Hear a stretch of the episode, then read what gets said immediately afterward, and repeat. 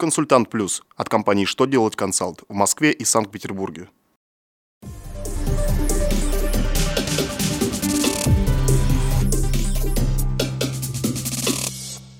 Добрый день!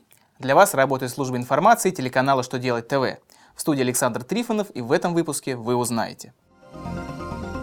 Какие разъяснения о торговом сборе дал Минфин?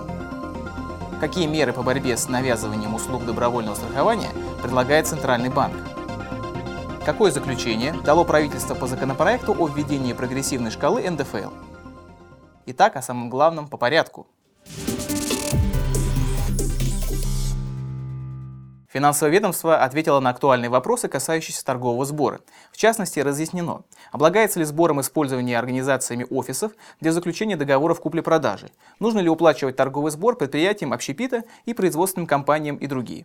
Например, по мнению Минфина, производственники не попадают под торговый сбор, если у них нет торговых объектов. Если же они осуществляют торговую деятельность, включая торговлю собственными и покупными товарами через объекты торговли, то в отношении такой деятельности может быть установлен торговый сбор. Подробно об этих и других разъяснениях Минфина, касающихся торгового сбора в Москве, вы можете узнать в новом выпуске «Бухгалтер Лайф». Обязательным условием добровольного страхования может стать условие о возврате страхователю уплаченной страховой премии страхового взноса. Это право у страхователя будет при отказе от договора добровольного страхования в течение 14 рабочих дней после его заключения.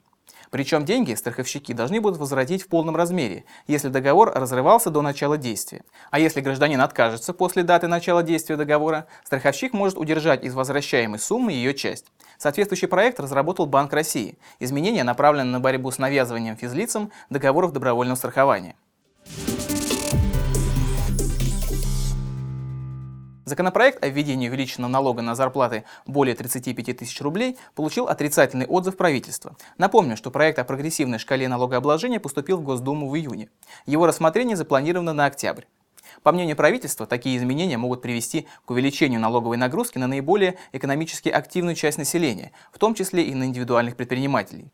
Речь идет об увеличении НДФЛ до 13,3%, зарплат выше 35 тысяч рублей в месяц, до 13,6% для тех, кто зарабатывает от 40 тысяч рублей. А гражданам, зарабатывающим от 50 тысяч рублей, предлагается отдавать в казну государства уже 14,1% месячного дохода. А вот тем, у кого доход от 100 тысяч рублей и того больше, изменения направлены на выравнивание доходов граждан. На этом у меня вся информация. Я благодарю вас за внимание и до новых встреч.